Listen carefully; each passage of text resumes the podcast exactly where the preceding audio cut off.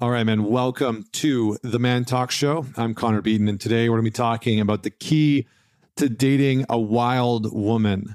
Now, I've been getting a lot of questions recently from both men and women. From women, it usually sounds something like, you know, men keep telling me that I'm intimidating, men tell me that I'm wild, men tell me I'm, I'm hard to handle. I seem to date men that I walk all over how do I navigate this? And then from men, I get the question of like, you know, I'm dating this woman, I really love her, but she's she's wild, you know, she she's intense, uh, she's chaotic sometimes, or uh, she can be really overly direct or assertive or combative. What do I do? How do I navigate that?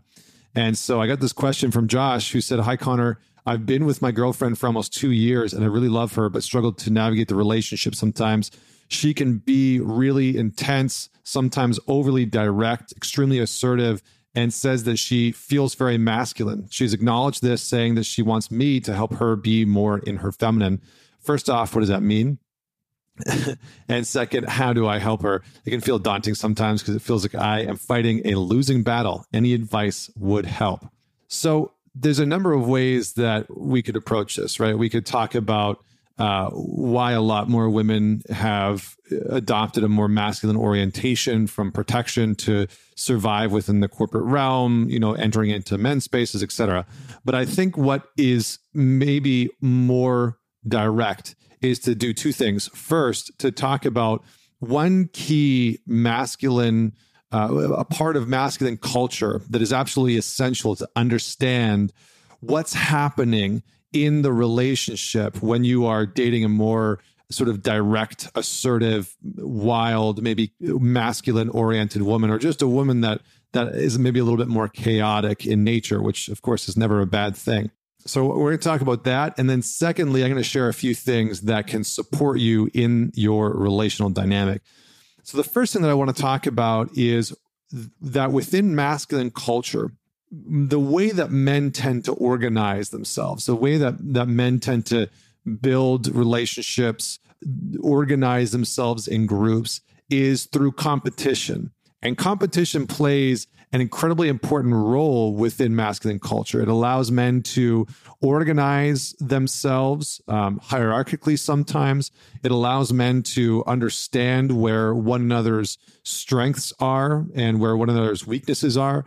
And historically, if you look, whether we were hunting together or building communities or building businesses or playing sports together, it was very effective and efficient for us to use competition as a method and a means of understanding where we could trust one another. So within masculine culture, competition plays the that role. It plays the role of very quickly being able to help us define where are your strengths? Where can I trust you? If we're going to battle together, if we're playing a sport together, where do you have my back? Where can I rely on you? Where are you maybe going to outperform me? And where am I going to maybe outperform you? So, what are my strengths? What are yours? And how do we collectively use those strengths effectively and efficiently so that we can win the battle, so that we can win the game, so that we can, uh, you know, defeat the enemy, etc. And that has served us very, very, very well. Now, for a lot of women, they have adapted or adopted some of these tactics, right? So they are very competitive in nature. And uh, of course, you know, that's that's not exclusively a masculine thing, right? It's not to exclusively say that only men are competitive. But more and more, as women have entered into the workforce and they've gone into corporate environments and they've entered more specifically into male dominated environments, what they've figured out is that in order for them to thrive and survive in those environments, they need to be hyper competitive. They need to play that same game. And so many of them have adopted a way of interacting with men that is competition based. Now, that's not necessarily a bad thing. However, when it comes into a relationship, it can be quite challenging. So, a lot of men will get into a relationship with a wild woman who tests them, right? Who pushes back, who calls them on their bullshit, who is assertive and direct and speaks very clearly about what she wants. And that can be really engaging for a man. It can be like exciting to have somebody that shows up in that way and that can embrace exactly what they want. It can also be challenging because it can move into this space where competition becomes the main form or the main pillar in the relationship, and it can have uh, detrimental and negative side effects. So, what starts to happen uh, when people get into a relationship with a man and woman, because we're talking about a, a heterosexual relationship here, but when a man and a woman get into a relationship and she's occupying that sort of very direct, assertive, masculine space, is that she will often start to test that man. She will start to compete with him intellectually, emotionally, sexually, physically, maybe financially, uh, spiritually, even. She will start to compete with him in all of these ways, sometimes subtle, uh, sometimes not subtle, sometimes very direct ways um, maybe trying to you know dominate him in a sport or outcompete him in a certain way. And that can be fine right? You can have that there. The problem is is that it can become the primary pillar of the relationship. And when that begins to happen, it begins to erode the, the conversation, erode the communication, erode the intimacy, erode the connection. Because what begins to happen is that those two people are prioritizing victory over intimacy. They're provi- they're they're prioritizing victory over vulnerability. And when that happens, a man stops being able to sort of hold space in the relationship or have neutral conversations or stay grounded or unaffected. And because what ends up happening is he gets sucked in to this competitive argument, right? Who can win? Who can be victorious? Who can sort of be more litigious? And out argue, out intellectualize the other person. And so it, what ends up happening is he begins to lose what he feels as ground. He can feel lost in the conversation, in the arguments. Uh, he can become very agitated.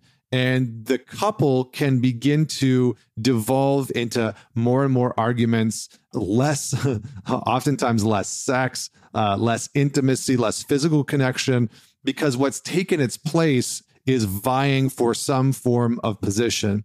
And the key to this is that it allows the woman to stay in this invulnerable place. Because when you're competing with somebody, you are sh- surely you're you're gaining an understanding of where their strengths and where their weaknesses are, but you're oftentimes not revealing your own perceived vulnerabilities, right? So for a lot of women, this competitive spirit that shows up in a relationship is a block for them to be vulnerable, to be open, to be understood by the men that they're dating. And this is what they're saying when they're saying, you know, men are telling me that uh, I'm hard to handle, or men keep telling me uh, that I'm intimidating. What they're really saying is, I don't feel like men can hold space enough to understand what it is that I'm saying and, and what I'm experiencing and what I want and what I feel, etc. And for a lot of men, they get caught in the combat there's kind of this thrill that they start to engage in. So here's what we need to know about dating uh, kind of wild, more independent masculine women.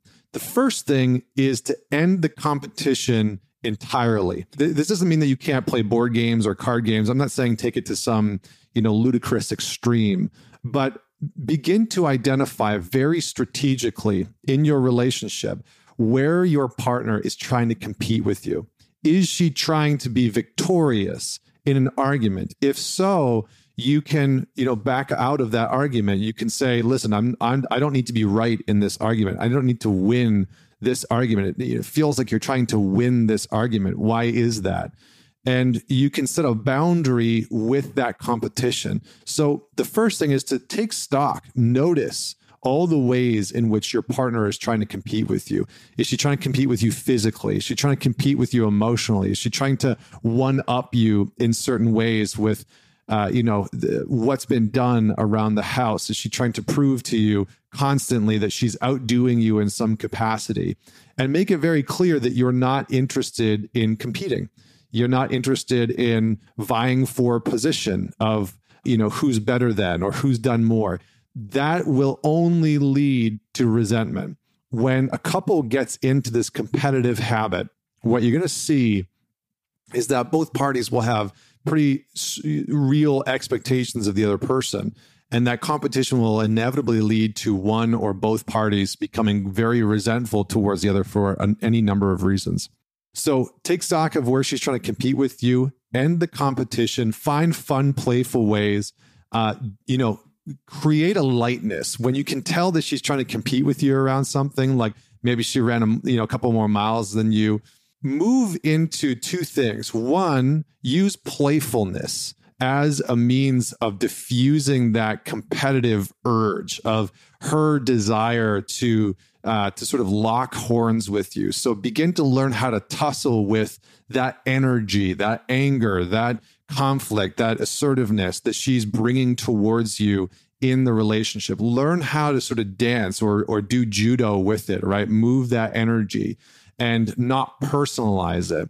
The second thing is begin to appreciate the things that she's trying to compete with you about because they are often a sign of where she's sort of saying, Hey, I actually want to be appreciated for these things. So if she's trying to compete with you uh, in an argument or a conflict, or she's trying to compete with you around, you know, who's doing more around the house.